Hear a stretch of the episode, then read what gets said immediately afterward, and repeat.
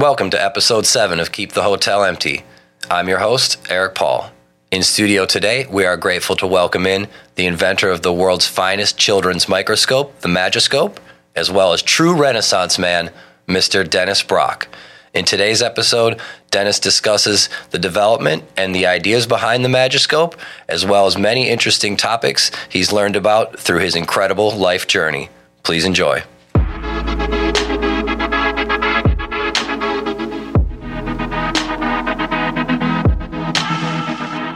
Welcome to Keep the Hotel Empty. Today we've kept the hotel empty for Renaissance man, inventor of the world's best children's microscope, Dennis Brock. Welcome, Dennis.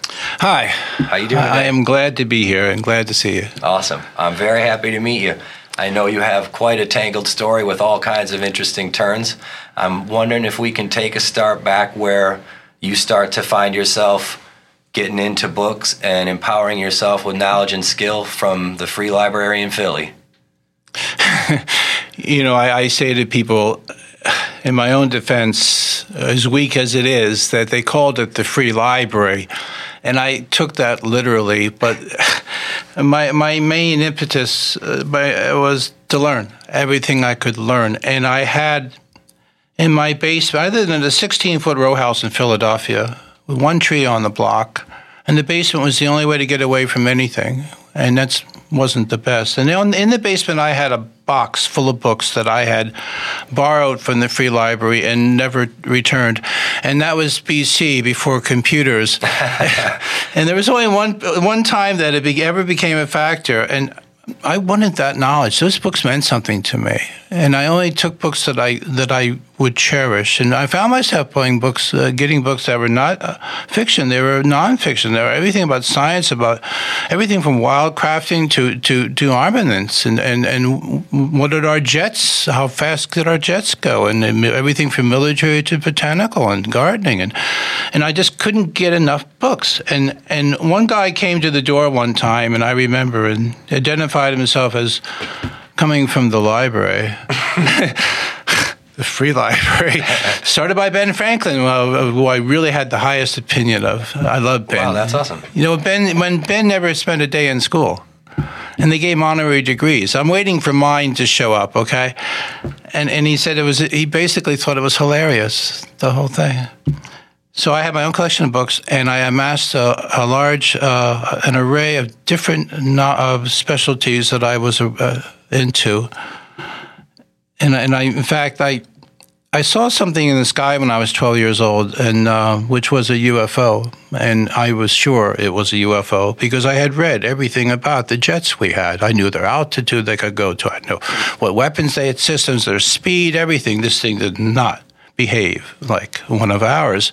But having those books gave me that. And, and all my life I've collected books. I have hundreds. I don't even know how many books I have, but books for my, my key. And when I was very young, I read the entire Tarzan series. excuse me, Edgar Rice Burroughs wrote 23 books on Tarzan. It wasn't just Tarzan and the Apes. It went on and on and on.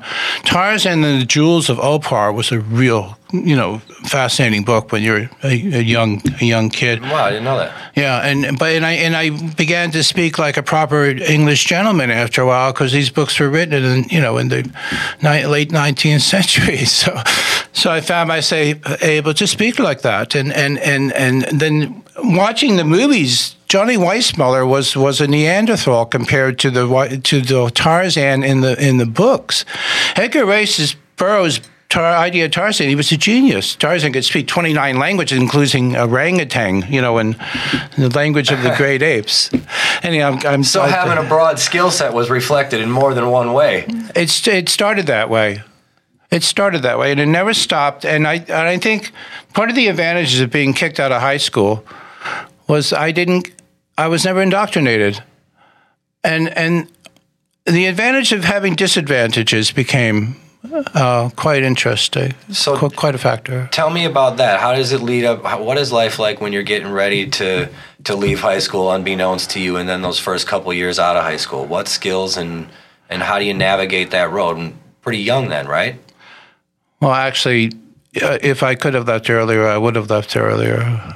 But that's because my home life was abysmal, and, and but it's when you don't have any money, it's really hard to amass skills. It's Right. very difficult. Right. And reading helped me turn me on to things. Reading, I read a book called How to Play the Five String Banjo, and uh, bought a banjo for fifty bucks at Sam Goody Music in Philadelphia, and uh, taught myself how to finger pick from a book. And then I taught myself how to repair furniture from a book. And and it's because what did I have? I, my father had lost his father when he was seven years old, and didn't really know how to raise a kid. I mean, there's a lot of story there. My father was a victim, excuse me, of a pogrom. It's a word most people are not familiar with. Right. P O G R O M, as in Mary. A pogrom. If I said to you Rosewood, if I said to you Wounded Knee, and then I would say to you another word you've never, well, maybe you have Bialystok, Poland. Yeah. What you have is hatred in all its primitive form Right. against blacks, against American Indian, Native Americans, against Jews. My father was driven out of Poland by a pogrom where they were on regular basis. They would just come out and take everything and just do whatever they want. See, when a country has rules that transcend the person, then transcends the leader. Jews know about this. Everywhere they, they, they went, they had relative freedom in the in the Muslim world during the time when they were being persecuted in the Middle Ages. They had relative freedom, but depending on who was in charge at the time.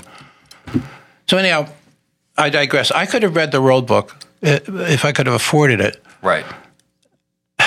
every page. And when I had a chance to get National Geographic, I read every page. And lately, I've read dozens of books on everything, mostly on reincarnation, on kids who remember past lives. But in the meantime, I have to make microscopes. And I'm seeing something happening that I really wanted to talk about, okay? When I have a bunch of kids in front of me, I am astounded by how little they know. Yes. Okay, and and it isn't just one dimensional. They don't know anything about anything, and I I can't blame it on all on artificial intelligence and the advent of the computer. Although I think you can put quite a bit of that on. Man is only really really excels when he's challenged. If you hand him everything, he- he's a loser. So what do you think the biggest and and and I think that there's huge validity in that and this is part of the reason why I wanted to ask about the books because the idea of learning a skill from a printed page at this point Yeah. seems ridiculous because we can just watch somebody do it and it gets handed to you with so much little work in between. so The work is is part of the process, Yeah, as you know. The pain. right.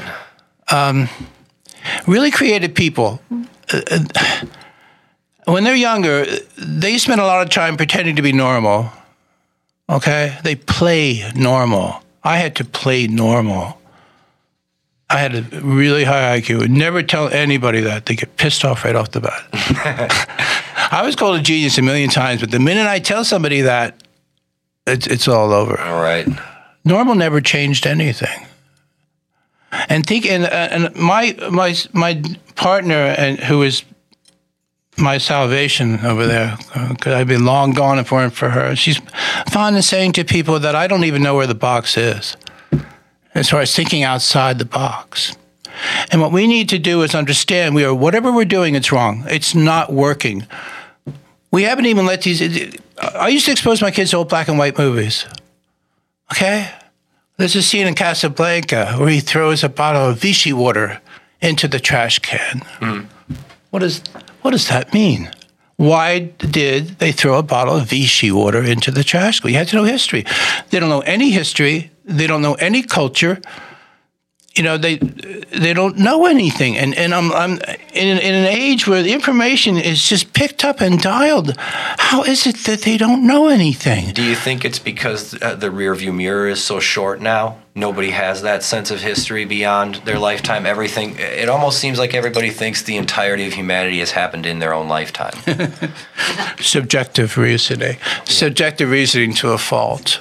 Well, that is a, in itself a form of narcissism, and it's very you know when you're younger, everybody's a narcissist. It's a, it's a question getting outside of yourself, growing up, transcending, learning that there's something out there besides yourself. I read a lot of books. Uh, two of them were by Erich Fromm. He wrote The Art of Loving. He also wrote uh, The Mind of Man and uh, The Heart of Man. The Art of Loving and The Heart of Man. They're opposites. The Art of Loving talks about, uh, right off the bat, he talks about the love of life versus the love of death. And he refers to it, he puts it in, in Latin terms, necrophilia versus biophilia. And what he's talking about, and I see this, there's a station I can go to on TV anytime I want to see the love of death.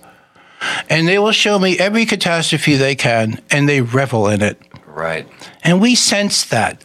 The ones of us who are, are really, I'd like to say, half decent human beings, we sense that they're enjoying this.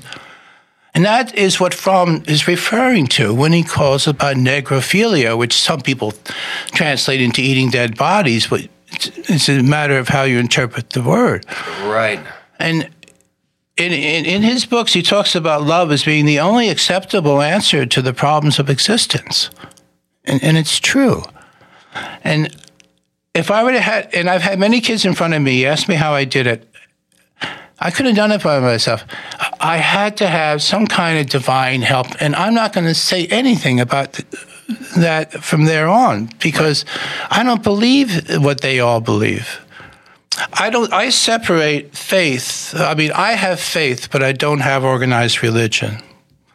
Okay, because I frankly see organized religion as just another business. Yeah. As I do um, modern medicine, uh, insurance. I mean, I could go what on and on. education has become. Okay, now you're getting into it. Okay, I have a song that I have. If I ever come back, I'll play it for you. Even the title will get a reaction. Now, I should have been a scientist. I could have been anything I wanted to be. Clearly. I'm a natural born musician. I hear the song in the key it's being played. I, I fingerpick with all five fingers because I have five and because I'm self educated. And being self educated, there's no limit to it. So, what I would say to them, uh, in, in, in, a broad sense, learn everything you can, gather every skill. To know, uh, to know nothing is to love nothing, Paracelsus once said. He was an alchemist. And, uh, you, and that's another thing. I mean, we have allowed ourselves, if I always think of things in terms of two aliens walk into a bar, okay? Nobody knows they're aliens, okay? Mm. And one says to you, why aren't these people further ahead? and said, well, there's a lot of reasons for that. First of all, and it wasn't us who did this, mind you, but somewhere in the past, we took the most oversexed animal on the planet and we gave him extra intelligence, okay? And we taught him how to make weapons. That was the first problem. Okay. Or we wandered out and found the mushrooms. Until they found the mushrooms. Right. There are certain original sins we deal with in this culture. One of them is misogyny. It's the first original sin. And, and then people pretending to be gods. That's a real problem. You know, I like to think there's God in every one of us, and there's evil in every one of us. And it's up to us to decide which to use. And when I was younger, and only when I was in my 60s, I finally realized not everybody wanted to change the world. I couldn't get over that. Are you serious? What are you here for, man? Right. Would you just pay the, for the ride? Right. Are you here to get drunk and have a good time? And you think that's going to make you have purpose? And I know from my readings that without purpose, uh, we're, we're nothing. We have to have purpose. There has to be a reason to get up in that morning. There has to be something we're trying to do, something greater than ourselves. And that's where it spins off into organized religion, and it doesn't need to do that. Right. You yeah, know, there is definitely some people there where I guess they'd have the opinion where you couldn't have any connection to the greater good without having some connection to divinity, but those aren't those aren't mutually exclusive things. It's an assortment of golden tickets. That's what it is. Um, I've had to get in my head what made people think they could go around the world with a gun and a and a flag and take whatever they wanted. That's one of the original sins, too. But that derives directly from organized religion. Well, now we do imperialism on the down low. it's a lot sneakier. Yeah. So, what I would say to people thinking outside of the box should be natural to you. Not everybody's going to change the world. I mean, but if you want to change the world, you have to start with yourself and not use any excuses from your past or whatever you went through and, and say, no, that's, that's, and when you bring it up to people, I tell people I went through hell as a kid they, and they feel sorry. I said, no, you're not getting this. You're not getting what I'm telling you. And I often have to say to people, what did you hear me say to you? And I had to say that to them. And I, and I know that from experience. That background gave me the drive, the resiliency. That's so important.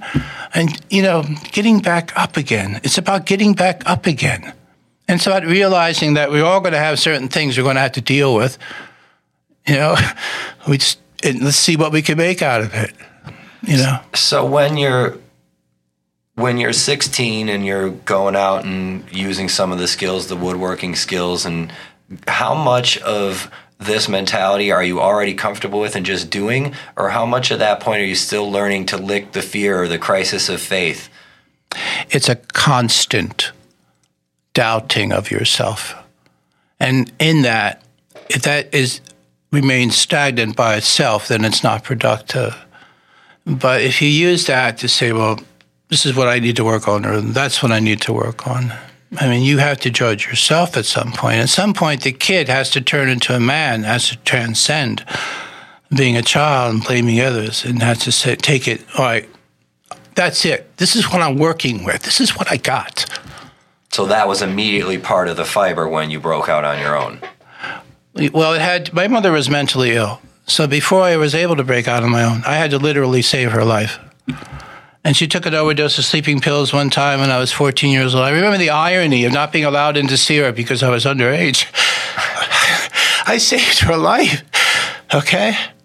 And so I never felt like I could leave her because, and she did this partially herself. There is such a thing as a covert malignant narcissist who manipulates you, and mothers can do that. Mm-hmm. I felt like I was her protector, that I had to be there for her. And so I didn't leave what I should have left. And I, and because of what I'd been through my whole life, I was I didn't realize that I, my I'd been left alone in a house when I was four years old, in a house with nothing going on, stuck there until somebody showed up, and then one day, my older sister, who was in first grade, managed to tell the teacher who told the police, and they came and got me out of the house and took me to see my mother, who was in jail. That's the kind of thing. Either it will destroy you or it will make you something special. Okay? That you know. And when you talk to people and you can sense them, you have this ability to sense their emotion. I'm an empath. I have, you know, it's been very clear a long time that I'm an empath. And I think if I didn't have a higher calling, I never would have made this microscope because I made my uh, I did everything opposite of conventional wisdom. Now, that because I was self-educated, sure, but it was also my personality. I was told make it till it'll break. I was told make it in China. All these things, and I'm thinking I'm going to make something that lasts for a hundred years. So the first the solution to the to to the mendacity is is to be sure of yourself. That's, but without those skills, you can't do that. So you've got to spend those first years gathering skills that that give you purpose. Because when you started with the microscopes, you didn't have background with them. I did. I had microscope repair background. Oh, you know, no, you're right. You, are right. You very first started. Very first started. I was a, a completely mad crazy person who had come over in the 1956 Communist Revolution, uh, the Hungarian Revolution, and he didn't want to pay anybody anything. And he wanted, he put an ad in the paper that he will train you to be a re- microscope repairman. He got like 12 people who came. I guess I lied better than anyone else. and uh, you know, I didn't. I always try. I hate lying. It doesn't stick well with me. So, so I said I've been to Temple. I went to Temple, and I went to Temple to repair microscopes. No, I didn't go to Temple. No, I just lied. I said that, that later on in life. I told people I went to Temple, but actually I went there to repair microscopes. so I passed my way to the job. Uh, one of the salesmen there really took a liking to me, and he took me under his wing. And we went out, and I found myself with the most expensive, sophisticated microscopes on the planet. Which were all foreign microscopes, yeah? West German. Carl Zeiss, West Germany. Back then, there was no East Germany. I mean, there was not East, there was no United Germany. So, West Germany is where all the good optical people went, and East Germany is where the machinists got stuck. The good people went west. People who know the history of this thing know at the, the end of the Second World War, the best people ran to the American side and the British side. And and so I worked with the top name of the, these microscopes were thirty five thousand dollars for one microscope, and that's nineteen seventy. Holy smokes! You know, and no, it was in the mid '60s. God, I don't even remember anymore. Anyhow, um, here I am, find myself with the most expensive microscopes on the planet. I've got to fix it, and if I didn't have some kind of help up there, the more I read, the more I get this feeling that, that we have these spirit guides who kind of whisper in our ears and tell, and we mistake them for angels, but it doesn't matter really what Yes. we mistake them for, Nomenclature. as long as we're tuned to that channel. Right. And some of us are not. And the older you get, the more you're able to tune to that channel. But the Magiscope, and let me tell you what's what's going on right now. Okay, this is very, very pertinent and why I'm here. Gotcha. We're, we're falling behind rapidly. We're going down the, a giant rabbit hole, so to speak, black hole. When I turn on the TV now, I see microscopes. I never saw microscopes before. I see them on ads everywhere, and some of them are. I can tell exactly what they are because I know everything about these things. They're from 1966. Some of these microscopes, and I am now competing with only Chinese microscopes. Now, Chinese microscopes, what's they are capable of producing something higher quality, but they know that we'll buy junk. Right. They know we will throw it away. They know we will have no concern for where it's going when it's thrown away. They know we don't think that far. They know we think in terms of weeks and they think in terms of years. They're selling us stuff but within uh, weeks. It winds up. Go to shopgoodwill.com. Anytime, go to shopgoodwill.com and look up my first lab. You don't even have to get the microscope. My first lab. That's another thing I hate is that pandering. You know, my first lab. You're going to see what I have in that bag. Go, here, show that to. them. Oh, this. This is what you're going to see Right. Right. over and over and over again. Yeah, exactly. Now, there are seven things that unscrew on this thing. There are seven things that come apart on this thing. And many times, and right now, you can see about at least a half a dozen of these on Shop Goodwill. You won't see any Brock microscopes. Once in a while, you see a Brock microscope come on there. Now, I've been doing this since 1987. There are about 160,000 Brock microscopes out there, and you don't see them on Shop Goodwill. You see them on eBay being sold as vintage Brock magiscopes There you go. and they're getting good prices. And that's where that tells you something. When these show up on shopgoodwill.com, they rarely get one bid. They're starting at $9.99 and they can't get a bid. And they tried to take I taught them how to make a child's microscope and they still didn't get the message. They never had two lights here before, light up below, light above. I Right. taught them that this microscope here doesn't need that. Take a look. Oh, you this is even better. Give it there. I want you to try to use either eye. Which is your strong eye? My right eye. Oh yeah. That is perfect. That is perfect. It looks great. We sold several of these to, to St. Augustine. They have a school there, a private school. It's the St. Augustine School for the Deaf and Blind. They bought an entire set from us because most people who are visually impaired still have a little sight. They're, Right. they're not totally blind as most people think they are, which That's the is category silly. I fall into. Well, you you saw something there. Absolutely. Now, if you increase the light, you would see more. But you notice there's no batteries. There's no cord. This is an attempt. Everything about the Chinese stuff is, look, look at this. It's shiny. It's new.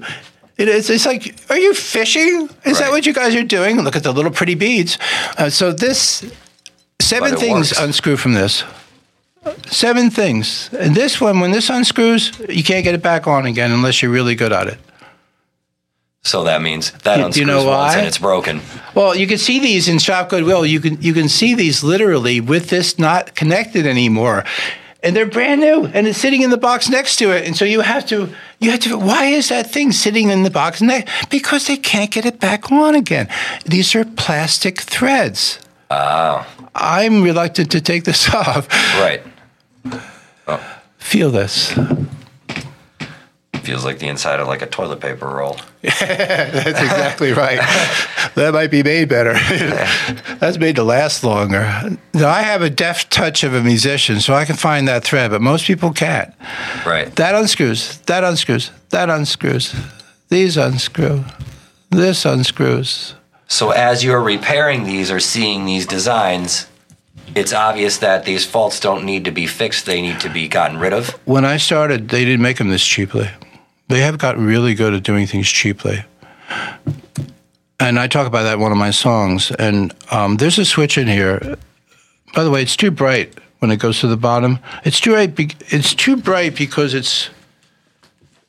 Let me show you.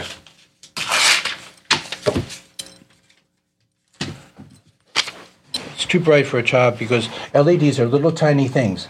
You don't want a little tiny thing in a microscope. You want a wide thing Right. And it's so it's absolutely wrong to begin with. I don't know if you can see this. Do you see that spot? That spot of light on the page? Yeah. There, you now you Yep. see it. Yep. Okay, that tells you don't give It's that a little to a child. tiny spot. Yeah, but it's too bright. Yeah. But it's beamed, obviously. Do you want to look in there? Yeah. There you. Oh, good. No, no thank you. They give that to a child. Know what else it can't do? Anything. Give me a specimen, a real life specimen, something on a ball of clay. Here, let's take Alfred over here. Now, if I put him on here, you have got a snowball's chance of hell of seeing him. Because anything higher than this, you can't put under there. The entire world of three dimensional objects is now limited to you. I can put, I cannot see this under here unless he's down in that hole and he's just right. Then maybe I can see it. Meanwhile, you lost the child's interest. These kids have no attention span. None. You've got to get them so fast. You've got to get their attention so fast. So not only Put that under that light. You'll get better light. not only the oh yeah, I can see that plain as day. So not only the mechanical benefit of it, the longevity of it, but also that it makes the opaque objects and the things that anybody can get their mealy grubs on visible. Right. Now, here's what they're doing wrong. They're, they don't teach microscopy to kids. First of all, there's nothing more important than a microscope when you're teaching life science. There is nothing even close. Nothing. And what makes you feel that way? Well, because everything, every every observation you make, there's a microscope that you can use to, and make it better. You have entomology, you have ornamental horticulture, you've got gardening, you've got geography, mineralogy. Ev- ev- You want to do forensic science? Microscope. You want to see what's getting to your bugs? Microscope. You want to see what a fake Morgan silver dollar looks like? Which is on my on my microscope. And now that microscope, looking at the fake silver dollar, th- this light down here is not going to help you. Right, exactly. And you don't want to think about it. The core, the essence, the nut of all this, teachers don't have time to teach microscopy. They don't have the equipment. They start too late. And not only that, half of them are gym teachers who got talked into the job. Okay? And and this I literally know one of those. you know what I'm talking about. I literally know a coach Wait, that's a science teacher. That goes into my oh, staring at the abyss. I wonder what that means. Things that piss me off, okay? Excellent list. Things that piss me off by Dennis Brock. it's good enough for beginners. What? What does that even mean? When you see these things being sold and you go to the reviews, which are fiction, except for the last line, which is I'm really pissed off at this thing. One star reviews, I'm pissed off. Those are the real reviews. Right. The rest of them have some kind of program, some kind of a, there's something going on there. Oh yeah, there's tons of that. And they'll tell you two things. They'll tell you, well, it's good enough for beginners. No, if you can't use it, how can it? That guitar in the other room, a half size, Yeah. Masterpiece made in Japan, rosewood. That's what you give kids to start them off with. You give them something scaled to their needs, scaled to their uh, abilities, scaled to their interests, and that doesn't break and they don't need supervision with. Now, microscopes in the past had to be used with the kids had their arms tied behind their back when they were looking through them half the time. And in every high school in the land, there is a microscope graveyard where all these wonderful promises preside. And then they go in the dumpsters and, and school systems is set up to waste to waste. They get a new budget every two years, and so they get a new a new set of microscopes, and they get, well, does this take? Oh my God, it takes batteries. I got to have three times eighteen. Oh my God, fifty four. So they're getting every two years they're getting new microscopes. They don't know how to use them. They don't work right. They break quickly, and then two years later they get more. meanwhile, these kids have lost that time, and the experience for them is no good it's bad news for everybody. Teachers hate microscopes. They hate them because they don't work and they don't work more and more. Each year they get cheaper and cheaper and cheaper. Each year, this they want you to believe that for sixty-nine or eighty-nine dollars you can get a microscope with all these extra lenses, and they want you to believe that they make fools of us, but we make fools of ourselves. You have to have a whole new paradigm that says, "I'm going to buy this thing, whether it's a microscope or it's a." Uh, typewriter or it's a sewing machine because that's they're infamous. They will last for 100 years. I want something that'll last for 100 years. Buy it once is what I'm trying to promote. Buy it once. And, and then that teacher sees the same microscope each year. Those kids, you know, maybe they had science two years in a row. Above, about uh, overarching above all of this is the need to start kids with microscopes when they are first in school or when they're younger than that don't eh, the whole concept of waiting until they're 12 years old is, is inherently flawed. It cannot work. It's ridiculous. You're going way past the age of wow. Right. Okay? Right. And I show this to kids and I put that wasp under there. 99% of them to the right age. Wow. You know, you get something out of them. Wow that, that's priceless. You get the visceral response of curiosity. Every time I show this microscope, I get that response. No matter what age, no matter what situation is, I get that response. Awesome. And if I don't, I say, go somewhere else. You're not into this. No, but the age of impression, the age when it really hits them, to me, I started showing our kids this when they were three and a half years old. I would think by uh, fourth grade, for sure. And if you really wanted to be smart, you would integrate these educate this educate. You would integrate their thinking, integrate their knowledge, integrate their search. Let's do plants. Let's take a lima bean. Let's take a, uh, a wheat uh, um, wheat kernel like we do. I make my own wheatgrass. Mm-hmm. Within two days, it's it, it's it's sprouting. Put it under a microscope. You see what the rhizome looks like. How intricate it is. It's like branches of a tree. And then you'll see the, another thing come out the other end, and it's turning green. The other end is turning green my God, if you cannot integrate art and science, then you shouldn't be teaching it. So when you said and music. so when you said earlier, you know that it's not just the advent of the computer and things that took us off the ball. You think some of it is we're just now grossly neglecting the age of curiosity until yes, too much distraction has yes broken its way in. Oh, uh, you can't teach it to them when they're 12 years old especially uh, don't even think of doing it when they hit puberty. Even though they should have more of an interest at that point. It, what I find, did you see the movie The Fa- Fa- Fabelmans? I can't say I have. Okay, what's about, uh, what's that famous director? Steven Spielberg as a young man. What turned him on to making movies is he saw a freight train. It was a model getting totaled in a movie and it was done so well that it blew him away. And on the way home from the movie, this you see this seven-year-old kid. His eyes are wide, and he's thinking about that scene where the, the, the, the locomotive just collides with another locomotive, and it's all fake, and he just can't get over it. And that was the genesis of Steven Spielberg. I'm saying, get to them when the genesis is there, when that germ is there, when that age of inspiration is occurring. Get to them then. And you can't now because you're going to give them this. And you're going to say it's good enough for beginners. Right. Okay? That's a flawed ethos. You, you got to slap people like that. This, what do you mean good enough? When is it good enough? You know. What does that mean? yeah. The whole concept is flawed. So when how does this hit you when you're going from getting to work on these, you know, perfectly engineered uh, European microscopes to when you're saying to yourself, you know what, I have to make, uh, I got to refine this mousetrap. The whole time I was married to the wrong person, and the way I look at it, you're only as good as your your, your worst wife. You know, I mean, and definitely the wrong person. I kept saying, Karen, they're giving children junk. They're ruining them. They're going to turn into accountants or something. no offense to the No, no. I know, I know.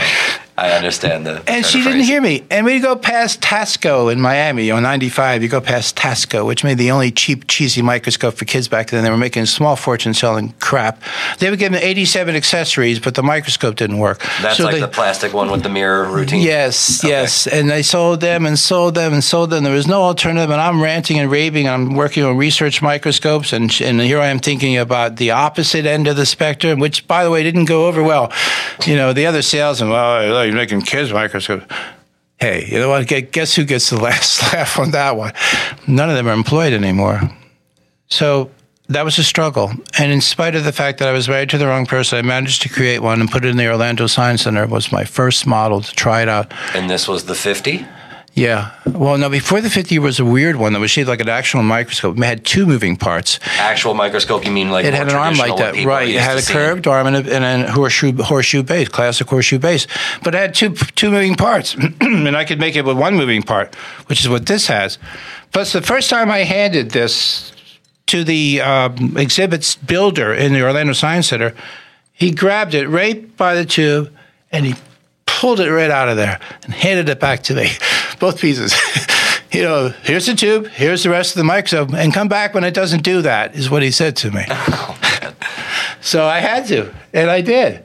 And they put it there, and it worked fine. And I even had a little specimen holder. The specimen holders in microscopes uh, in museums are dreadful. They're usually in a half inch of block of lucite, and they're horrible. And more plastic go through, more it ruins the image.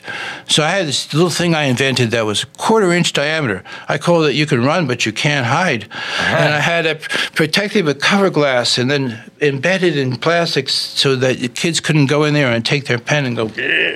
So and tried it out, worked worked wonders. So I reinvented it. I got my first design was two moving parts. I made one moving part, and it did not have this rod on the bottom. It was without that. So the Model 50 that I won the Parents' Choice Award for looks simpler than this. It looks like it won't do a thing, and that's the beauty of it. I was going to say, and that's the that's the beauty of that's it. how you know Hey, you what are you it right. scare kids? You give this to a teacher? Oh, I'm not touching that. There's things. Yeah, right. But this, without that, when the Parents' Choice Award. The same year, Shari Lewis won it. In the very, very beginning, 1980, 87, 88.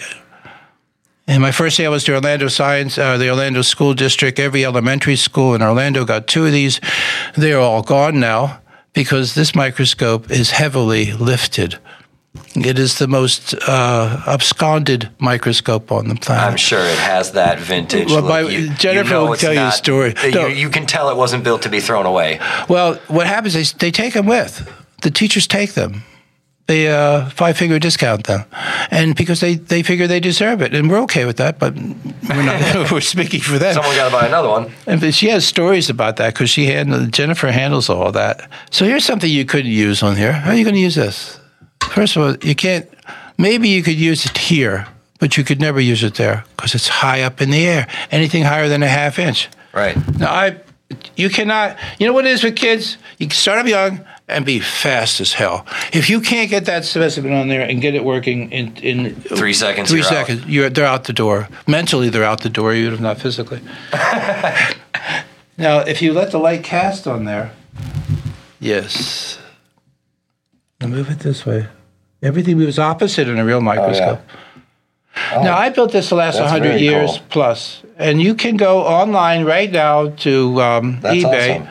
find Model 50s, and, and you're going to pay three or four times more for that old Model 50, tarnished as hell and looking old and beat up and used, used, than you will for this. And but the Model 50 you already had down to one moving part.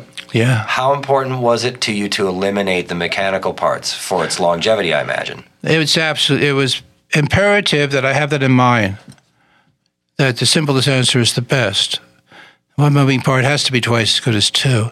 And I remember from years and years of working on those things that whatever they used to keep this from falling back would eventually give out, or they'd get so stiff you can't move them.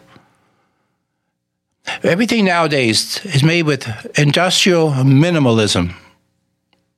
As cheaply as possible is another way of putting it. Mm-hmm. The switches they use in these things, if you saw them, what actually transfers the electricity from one thing to another, and you saw how puny it was, that you need a microscope to actually see the mechanism that is moving when I do this. Right. And you realize you take one look at it. If you could, if you had X-ray How vision, long could it possibly last? you look at this. Oh, this is a joke. Toasters, great example. I was, I bought a few toasters. I love old toasters; they're fantastic. And I wanted to find out why the new toasters were failing, and I figured out all the metal they're using. That how hard is this? All the metal that they're using, going back and forth, is low grade. They know it's going to go a certain amount of uses and no longer working, and they know that going in and we enable them by uh, fouling up our, our, our land with these toasters. Where does the toaster go? And we need literally to, and figuratively. Yes, and we need to teach people there's no over there. There's no, or, or, there's no throwing it out. Where's the out? Where is the out? You're going to go to Mars and right. drop it off at the moon? Let's shoot it up into space. We That's can, what I always say to people. What do you think we're going to fire our garbage into space? Send it with Elon Musk. go up there. Elon Musk could be our Here, take the trash. Man. Elon, take the trash out. You never did that when you were younger. Yeah, right. Anyhow. Hit me with a question. So, so you've so you've managed to build something that was meant to have some longevity. You, yes. And you, but the fifty yes. is not still the fifty was the original. This is. Uh, there was a sixty that only lasted a couple years, where I had put the rod in. Tell me about this. This is very cool. Uh, this is cool because the only thing I couldn't do before is what we in microscopes call transmitted light. You know, we have to always terms for everything. What they got the switch for? Right. Light through the bottom is transmitted light. Only useful for things that are translucent or transparent, such as amber. I knew people who would look for bugs in amber would pay you for it, and they had to use a combination of light from above and light from below, which is exactly what this gives you. Right. You see, the, technically, this gives you ambient reflected from above and transmitted from below upon demand without thought and without adjustment. It's flawless. And I taught them how to do this, and they still couldn't do it. Making this clamp is extremely hard to do. This is made by hand. I make every one of these. And just doing this piece, I showed this to machine. He said, Oh, man, I don't know how to make that. And machine is thinking they're not creative people. They don't create. They machine. Right. All right. Uh, back to different, my original different point. End of the thing. There. Back to my original point. You want to have every skill in every way. You want to be across the board Renaissance.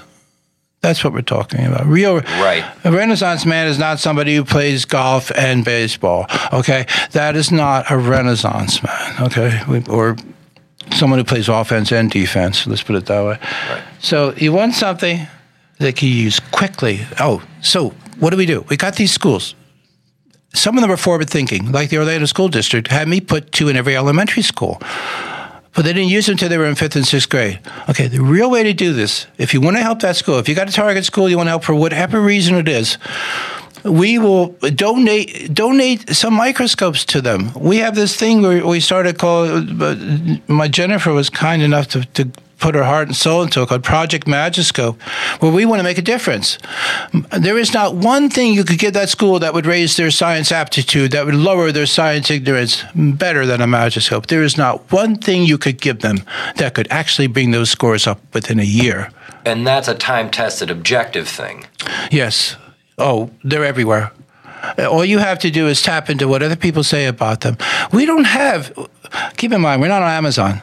If you go on Amazon and say 10 best children's microscopes, we're not there. No. We're not there. This thing's there. Right. That's there, and everyone like it's there, and they're all the same. I don't care how much they change the paint, they change a little cute name on it, they put a little stripe on it.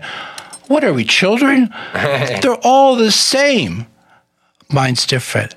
Give them a class set we give you a nice little frameable uh, diploma-like thing, um, a certificate saying that you have donated these microscopes to them. Make it a memorial. We've already had one person do that, and her mother's name. Her mother died of Alzheimer's. I brought a guitar. I brought a typewriter into her mother when she could no longer uh, communicate with people, manual typewriter, and she was able to communicate through the typewriter. And I was singing old songs for them at the same time. I walk around, uh, Sarasota typewriter man. I'm on there. I'm playing. I'll be seeing you, and all the old. I'm walking down. They're typing, and this is great stuff. That's amazing. Yeah, I try to do what I can. You, you have to have purpose, and you have to. To to whom much is given, much is expected. Okay. Heard. So that's in a nutshell. Project Magiscope will put scopes into people's rooms. They will know where it came from. I think it's a fitting memorial because it will not wear out. It will continue class after class, a whole new set of kids, a whole new set of kids. Can you imagine that? So, yeah, exactly. Because the only bits of this that you ever had to worry about was when you initially had this on the 60, yeah? And then the 70, now this thing is a. Wait, let me show you the difference.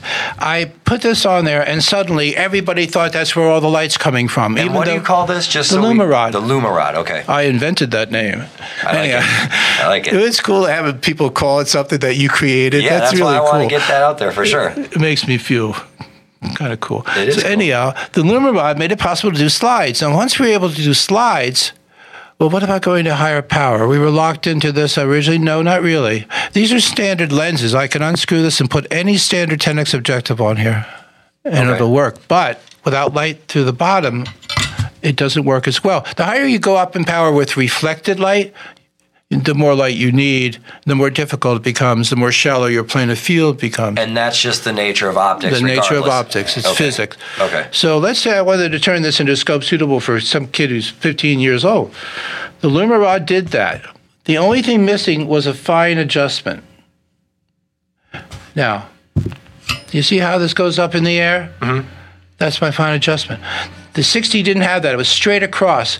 And I had that. I had that in abeyance. I was holding on to that because I knew the Chinese were watching everything I did. They used to come to the shows, the national shows, stand there in front of me with their terrible suits on and, and pretend they can't speak English and start taking pictures of my stuff while I'm taking and putting it down on the table. Uh, And, and I'm speaking to them in an international language at that point to leave. Anyhow. And this is like the 80s, 90s? Yeah, they were seeing everything I was doing. They were very interested in me. But but when they copied me, they did it half-ass. And I was told that years ago. They will copy you, but they will do a lousy job. Right. So that's really a lesson to learn for these people out there. Do something better than everyone else. Right. That's the key. Do something. Don't worry about the rest of it. Do it better than everyone else, and hopefully you can make a living and price it right. It's very hard for creative people to price things right. So the Model 70 was this incline by having this rivet come out with a, a little piece of washer in there. I can then, when there's a slide on here, move this up and down on that Oh. and that steadies it. Because as you go up in power, things become harder and harder to focus. You cannot hand hold 100x, no matter what they tell you. If you had a high power telescope, the higher up you go in power, the less you're going to be able to hand hold that. And is that just because the, the clear field narrows? no, it's because of the vibration. You cannot limit the vibration, and you're magnifying vibration. All everything you move, every movement you make is magnified.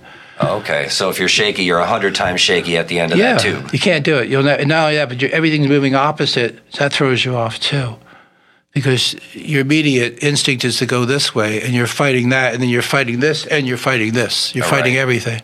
So what you need is something for it to rest on, that will gently go up and down when you turn it. Now here is what I, I like to think is genius. I had a fine adjustment. I can then put a high power lens on there. I had a guy who was wanted to see if his vasectomy was reversed with my microscope. He wanted to borrow it, and I didn't want it back. Anyhow, That's a one way street. that's true, by the way. If you could put a high power lens on that, without this fine adjustment, you're going to have a hell of a time not going right through it. So this takes you, in fact, I can change this. So I knew somebody wanted to use a 100x, which is as high as you ever should go on a microscope, is 100 down here. This is multiplied times this. This is multiplied times this. so what, what this, This is is a is, four, your, is your end lens and your top lens. Right, and this is the one that creates the image. This one just blows it up. So the less you blow it up, the better. And that's one of the reasons my scope works so well. We're the only ones who, who have this system. And and uh, with this, um, even one candle power is enough light for most people to see the image. One candle power, either through the bottom or from the top.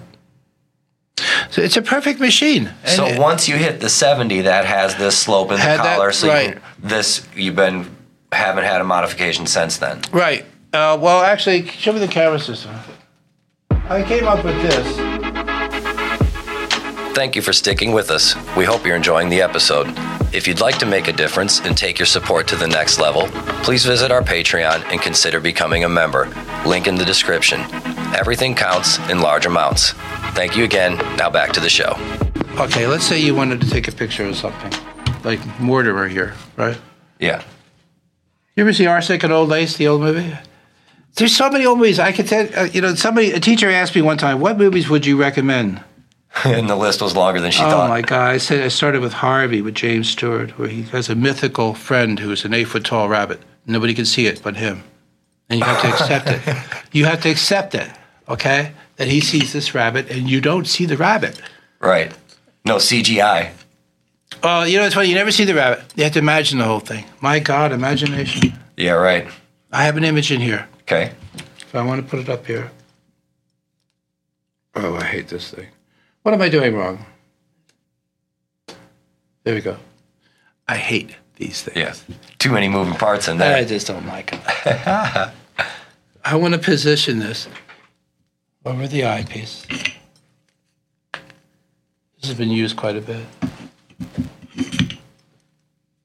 A little higher. Okay. On here.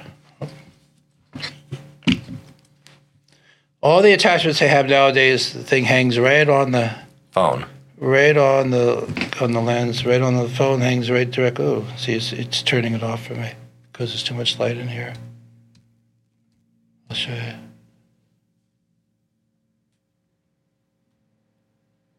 It's actually too much light.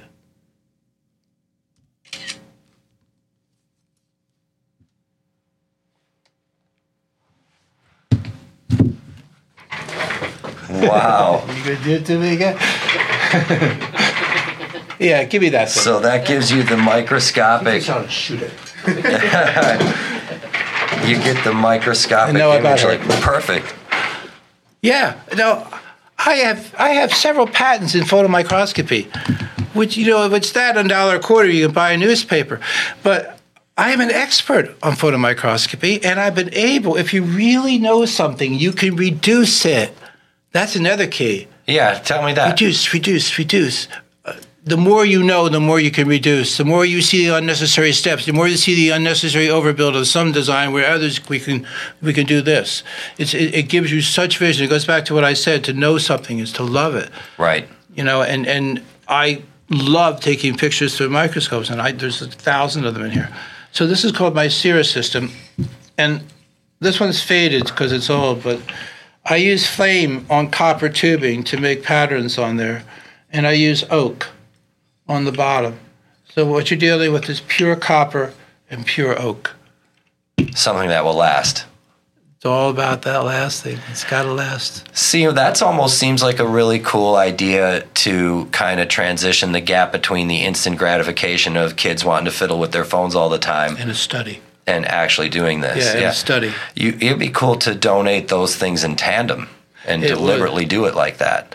You know, I, this is my fourth or fifth iteration of a photomicrographic device. Say that three times real fast. Anyhow, I'll and leave it to you. I like this one because I could teach a six-year-old kid how to use this. Right. You know, exactly. with a little patience. If I set it up for him, I get it in focus. I put it under there. All I did here is set this above that eyepiece. exactly. I set it to about here, and well, you know why this this has this on here? Because I was developing a whole nother creation. I, I have this. I, I I made it. looks like a gun. It actually looks like a gun. It has a microscope mounted on top of it. It looks like a rifle. It's so that you can hold the microscope up to the plant. Because somebody asked me, Oh. I want to take a picture, but I don't. But the plant's this big, and the plant's alive. And so I created. I created it, and this was how I held the phone on it. And so it sat like this. I could see the image here of what the thing is, and I'm holding it like a rifle, like this, and I can mount it and, and hold it directly in front of the uh, the Because the same principle that you have with Yes, this tube yes, can be in a longer tube. It just matters what lenses are on the end. Right. And and I can make it any length I want. And you see the beauty of it, I can do whatever I want with this stuff. You you have a special need? You want to see actual malaria in there? That's what I'm working on now. I will make this ramp a lot less inclined. So the adjustments are finer. That's the idea. Right. Logic. Simplest answer is the best. Right. Flawless logic, flawless materials, flawless design. and when I'm gone, they're going to still be kicking. They're still going to be out there, and that's the cool part about it. I was going to say that's got to be a great feeling. Yeah, legacy is really, really important. I, I really think it is. Although I, I'm not sure how much of the. So the whole thing with teaching, they have to do it differently. Uh, they had to integrate different disciplines. They had to be able to have instructors who understand. Uh, you know, the problem is, Einstein talks about this. You're spoon fed their prejudices, the teachers. You're spoon fed them. Oh. How are you going to think past that if that's all you know? That's definitely a hot button issue these days. Yeah, and it really, people should be okay with being different. They should understand that nobody normal ever changed anything. It's always up to us weird people. Yeah, right. Normal in, normal out. our, our magnificent misfits is what I had, what I refer to it. And and you find that you know with the And I never went back, but I learned, learned, learned, learned, learned. School would have restricted me. yeah, I think a lot of people end up feeling that way. Well, in their attempts to make you well rounded, they're actually inhibiting you. Because by that time in life, it may be something you really want to study.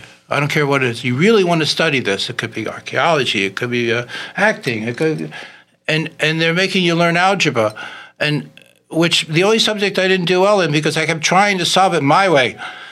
And that tells you it's the opposite of creativity. It's a creative a killer. It's a buzzkill to Right, creativity. Literally. So you you see this chance or Yes. this is a good jump off point to reintegrate some type of um, I don't know what to call it enthusiasm in the youth that now has just been supplanted fully by a device. The device. The device is a problem because it's a shiny object and it gives you instant gratification and it teaches you instant gratification. and inherently becomes the the curiosity killer almost. Yeah. Yeah, Because the people who really have done well in creativity, oftentimes when you look at their past, at their childhood, they were left alone for very long periods of time. They may have had a sick mother, sick father, or a sibling that was killed. There's always something there. But that alone time, that'll that nothing but this time. Right. So you don't always have to put the kids in solitary confinement now to get that. Yeah, it's they don't get impossible that. This thing prevents that from ever happening. to anyone. Right. And it's it's not our friend. Yeah, because if you're constantly looking out and connected to everything else, you won't find what's in. Well, think of it this way: if you were a machine and getting smarter and smarter and smarter, how would you view us? How would you see us? Stagnant. Waste of time, waste of energy. How am I going to feed these people? If you're a machine, you're thinking like Right. you're calculating what it costs to feed them, how much sewage they need, or something. The Germans would have loved computers. The Nazis would have loved computers. They got a taste of it. Their first census was done with the help of IBM's founder. Did you know that? I didn't. It's true. Wilson, I think it was. Same thing as the base, uh, the ball. IBM's founder was cooperating with the Nazis in their first um, census to locate who the what their heritage was. Where are the Jews? Right. Exactly. Yeah. So that's how that that got started. Well, they had a fixation, and that was one thing I wanted to ask you about because I know that you take pride in having this made in America because that's uncommon. Because a lot of these optics and this technology was born of that time, where those people were the ones making the investments and scrambling for all the mines, as it were, to improve on things like optics and uh, engines and all kinds of things. So, tell me a little bit about exactly how unique it is to to have pursued this in America since Europe and all that was sort of the standard. I had to not listen to anyone. You have to not listen to anyone because anyone giving you advice never did it most of the time, never did what you're trying to do. So it doesn't pay to, to, to when you're an inventor, you have to have a short memory because you might have gone down the one road with a with a uh, prototype it's not working. You just immediately have to pivot and go to another thing. You try not to be affected by anything other than your work. You know, and I was going against every every conventional wisdom in what I did. Everything would have told me it's impossible. And maybe that's the lesson, you know, that you shouldn't listen to that. What's the what's the uh, the feeling like when you can do that? Because I think that's where a lot of people do get hooked up. That's where the crisis of faith does come in. When you think you got to pivot, instead of pivot becoming an opportunity, pivot becomes a roadblock. Many people like me do see roadblocks as obstacles to be driven around, driven through, driven under, driven over. It's how you take it. You know, is is it going to kill you? Is it going to kill the idea? I mean, that there's no easy answer to that. Can you remember a time when the obstacle didn't seem like the way, or were you always given your upbringing and coming through with these books and being having spent time alone and learned to do these things? Was it easy for you to to just enact that, and you didn't really have a time when it was, you know? I always felt like what they that inherently I didn't know why, but I felt that they could have been doing a lot better all along. Even as a kid with no education, I somehow had the arrogance to think they could be doing better. And then, see, once I got into real optics, working for Zeiss, it became so obvious that they were ripping kids off everywhere. And then it became uh, a mission at that point. Uh, more than it had nothing to do with money it was a mission that they're hurting kids, and I think it's and once you take per, I took it personally. I I think inventors do take it personally. They take the challenge of the invention personally. They take the failure personally. They take the success personally. And to be successful with an invention, you do literally have to eat and breathe and sleep. It. It has to be all you're thinking about. It's all encompassing. And there's no room for let's party on the weekend kind of thinking. Right. Really creative people don't even like the small talk. If they can't talk about something important, they probably won't even talk to you. Right. You know, and I've seen that over and over again. I have trouble small talking with people. Yeah, I do too. Just somewhat ironic that I did this because, uh, but I try to have these conversations not be built on the small talk because I can't. I don't do it so well either. That's, that's you're, you're good company, but they got to find their niche. It's about finding a niche. Right. So that's what I was going to say. So, or that's what I was going to ask rather. So when you're first working with the Zeiss products and these higher end lenses, it, it, does this become like immediately this this strikes you immediately? Holy smokes! There's a, there's a hole in this I've got to take care of. I had a really good guitar teacher for a few weeks while I could afford him. He was a 95 year old vegetarian named Edgar Stanistreet. That sounds like a movie right there. Uh, he used to interpret Picasso's paintings with his mandolin. He told me I had the best right hand he'd ever seen. That's amazing. As a finger picker, because I, I, I freeform finger pick. It's, it's, I don't even know where I'm going half the time. Yeah, and for those that don't know, finger picking is a skill unto itself. Lots of people only use maybe their thumb and their first two fingers. If you can sneak that ring in there, you really got somewhere. but if you can use all four yeah. fingers and your thumb, you're you're definitely. I can, uh, I can use the pinky. That's that's when you know you hit that level. I know, but you know, you do it for your own sake. Right. You learn these things for your own sake and hope that somehow it works out, other than you. There is a there is a factor to the whole thing. That's uh, and here's a matter of faith, not religion.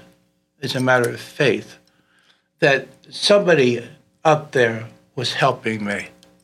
And if you study the books that I've been studying, you realize that in the between, the Tibetans call the between, between lives, mm-hmm. when you've died and you go somewhere, mm-hmm a lot goes on in that place. And these people, and they, what you learn by reading the books is, is that here on earth, this is loneliness, not in the between. And you got to hope that number one, they want you to succeed. Your spirit group, as they call in these books, these people who may tap you on the shoulder and give you a little whisper. And sometimes they're not even people you know. Their spirits come down here just to help people. Do you ever realize how many times people say, It's a miracle he survived? It's a miracle he survived. Right. Every single time they say that, something did happen to save that person. Right. And then, and what I've read recently, because I'm reading so much, is that sometimes spirits come down here just to help us out. And you know, they see a kid drowning, and they keep that kid from drowning. And everybody says it's a miracle he survived. And that person didn't. That that that spirit did not even know that kid. He's just doing because it was the right thing to do. You know. And I think as long as you're doing the right thing, and and right now, like if somebody came to me and needed a sewing machine, and they really needed it, I would give it to them. If they really needed a, a, a typewriter, and I've done this over and over again, I give it to them. If it changes their life, I give it to them. How much of that distance from even minute altruistic states of mind do you think have impacted the kids that you see? You say a little prayer for each one that goes off in your mind. You send positive energy to it. Right. and you're hoping, and from what I've read, there is such a thing. Quantum mechanics is going to teach us that most of what we know is BS, Right. and that we have to rethink everything. A baseball hitter has his favorite bat. He may have his favorite glove. Musician has his favorite guitar. He thinks it talks to him. He thinks it's holy. You know that guitar I brought in here? It talks to me. I saved its ass. I got it off the ground. I made it live again. I make it sing. And that's our deal. You're preaching to the choir there. I know that feeling. Right. So what I'm saying is so much more we don't know. We don't know anything. Right. We think we're smart. We give explanations. We know exactly how many stars are in the universe. Really? Yeah. Really? We know that uh, you know that this holy figure stopped here and put his hand there 2,000 years ago. We know that. Really? You really know that? No, truth is truth. You can't mess with truth. That's why I like it. Okay. And the truth is, we're getting nowhere with the microscopes we have now. Nowhere. They're all coming from China. They're all designed to break. They don't care anyhow. They replace them in two years to another piece of crap. And it just keeps going, going, going. And they think there's no effect from that. We've had the greatest minds in this country. I'm a throwback. And I like to see some more throwbacks come along with me. Give this to them when they're young. And then you're doing something. Make Project Magiscope. There are a lot worse things you could give your money to, like vacationing, Oh yeah. Well, we will definitely make sure we got. golf. Yeah. we will make sure that we have everything linked to do that for sure because I think that's a great thing, and I, I would personally like to get. I really involved with that. appreciate you guys having me in here. No, I'm I'm very This has been a blast. Yeah, I think this is so cool. So we have. How much do you think the the exponential degradation of our our youth's understanding of science and the world around it is because we just have none of these experiences anymore. No one can just look under it and see the wasp's head as plain as day like we used to. I mean, I'm a little bit of a throwback too, and I grew up in a small town, so I still had this version, and they still tried to. It wasn't that bad. well, it was the '80s. It was the No, they were better then. I swear. and uh, but no, we had the little plastic jobs with the with the mirror, like everyone's And you could to. only use it at the low power, couldn't you? Yeah. So, you know, at least they, they got us started on that in, in elementary school, but I, I do know from raising my own kids that that has changed quite a bit. And especially here compared to where I'm from, I know every school district is different. They've never given them the right tool at the right time. They've never done that. Any design design you ever see back in history, it's never been this easy. It's never been this tough. It's never been do not need you do not need to supervise them. That's such a key. Teachers can't take the time. It doesn't get ca- uh, taught. What is theoretically what they want to do and what they actually wind up doing are miles apart What do you think attributes to that? bad equipment, bad training, people who don't want to be there, teachers who are gym teachers, everything, kids who don't want to be there, kids who started thinking about girls, girls who started thinking about boys. You, you got to start that young, young. Right. It, it's all wrong, and they don't teach them. Any, if I would have, I would have black and white movie classes for these kids. You know, I'd let them read books that maybe they're not all of a sudden not allowed to read. That's a killer. You're right. Get me started. No, that's a whole nother animal. Hey, I came from people who had their books burned. Yeah. Okay. And there's a lot of people that feel like we're going through the the newly wrapped version. And it's weird that you see some are. of these things crop up symptomatically through loss of science education, loss of It's a symptom. math education. That's what I'm saying. It's a symptom of, of disassociating, uh, disassociating yourself from actual reality of life. Instead, you, you, you substitute dogma for just about everything. Dogma. And when the microscope breaks right away, that's easy to do. Yes. And then you say, well, uh, you get what you pay for. That's another thing in my list of things that piss me off. You get what you pay for.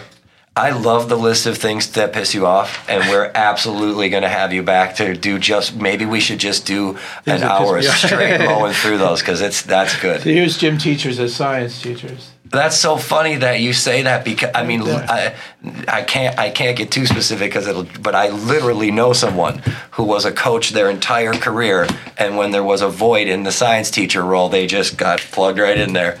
They couldn't possibly do it worse than they're doing it now. In a larger sense, and I, maybe I should have left you with this, it's got to be taught at home. Before they even go to school, give them a microscope. You got a computer for them. You got this, you got that, all that crap. Give them a magiscope when they're five years old because they couldn't use any other microscope at five years old. I have our children started at three and a half and they can use this at five. What are the name? Primrose School District, giant conglomerate of private schools. They all have them. They're using them in, in, in, in kindergarten. Get them young. Get it. Don't, don't count on the school. I think we can pretty much rule that out, can't we? Yeah, no matter what side of the fence you're on. Don't on. I count on the school. Everybody's got that kind of inkling Well, that's, you know what's happening? Dogma's taking over the education, and we can't have that. Well, we've got assumptions supplanting reasoning. we have to we have to put aside any assumptions, you know, about religion and about evolution and. and a scientist doesn't make assumptions. A scientist looks at evidence and makes conclusions from the preponderance of evidence. I love it. Right? I love it. Well, Dennis, I really appreciate you coming down. This has been great. We are definitely going to do a round two. There's too much stuff you got going on. I'm interested in. Thank you. Thank you so much, sir. God bless you. Thank you. You Whoever you plead to. Uh, all of the above.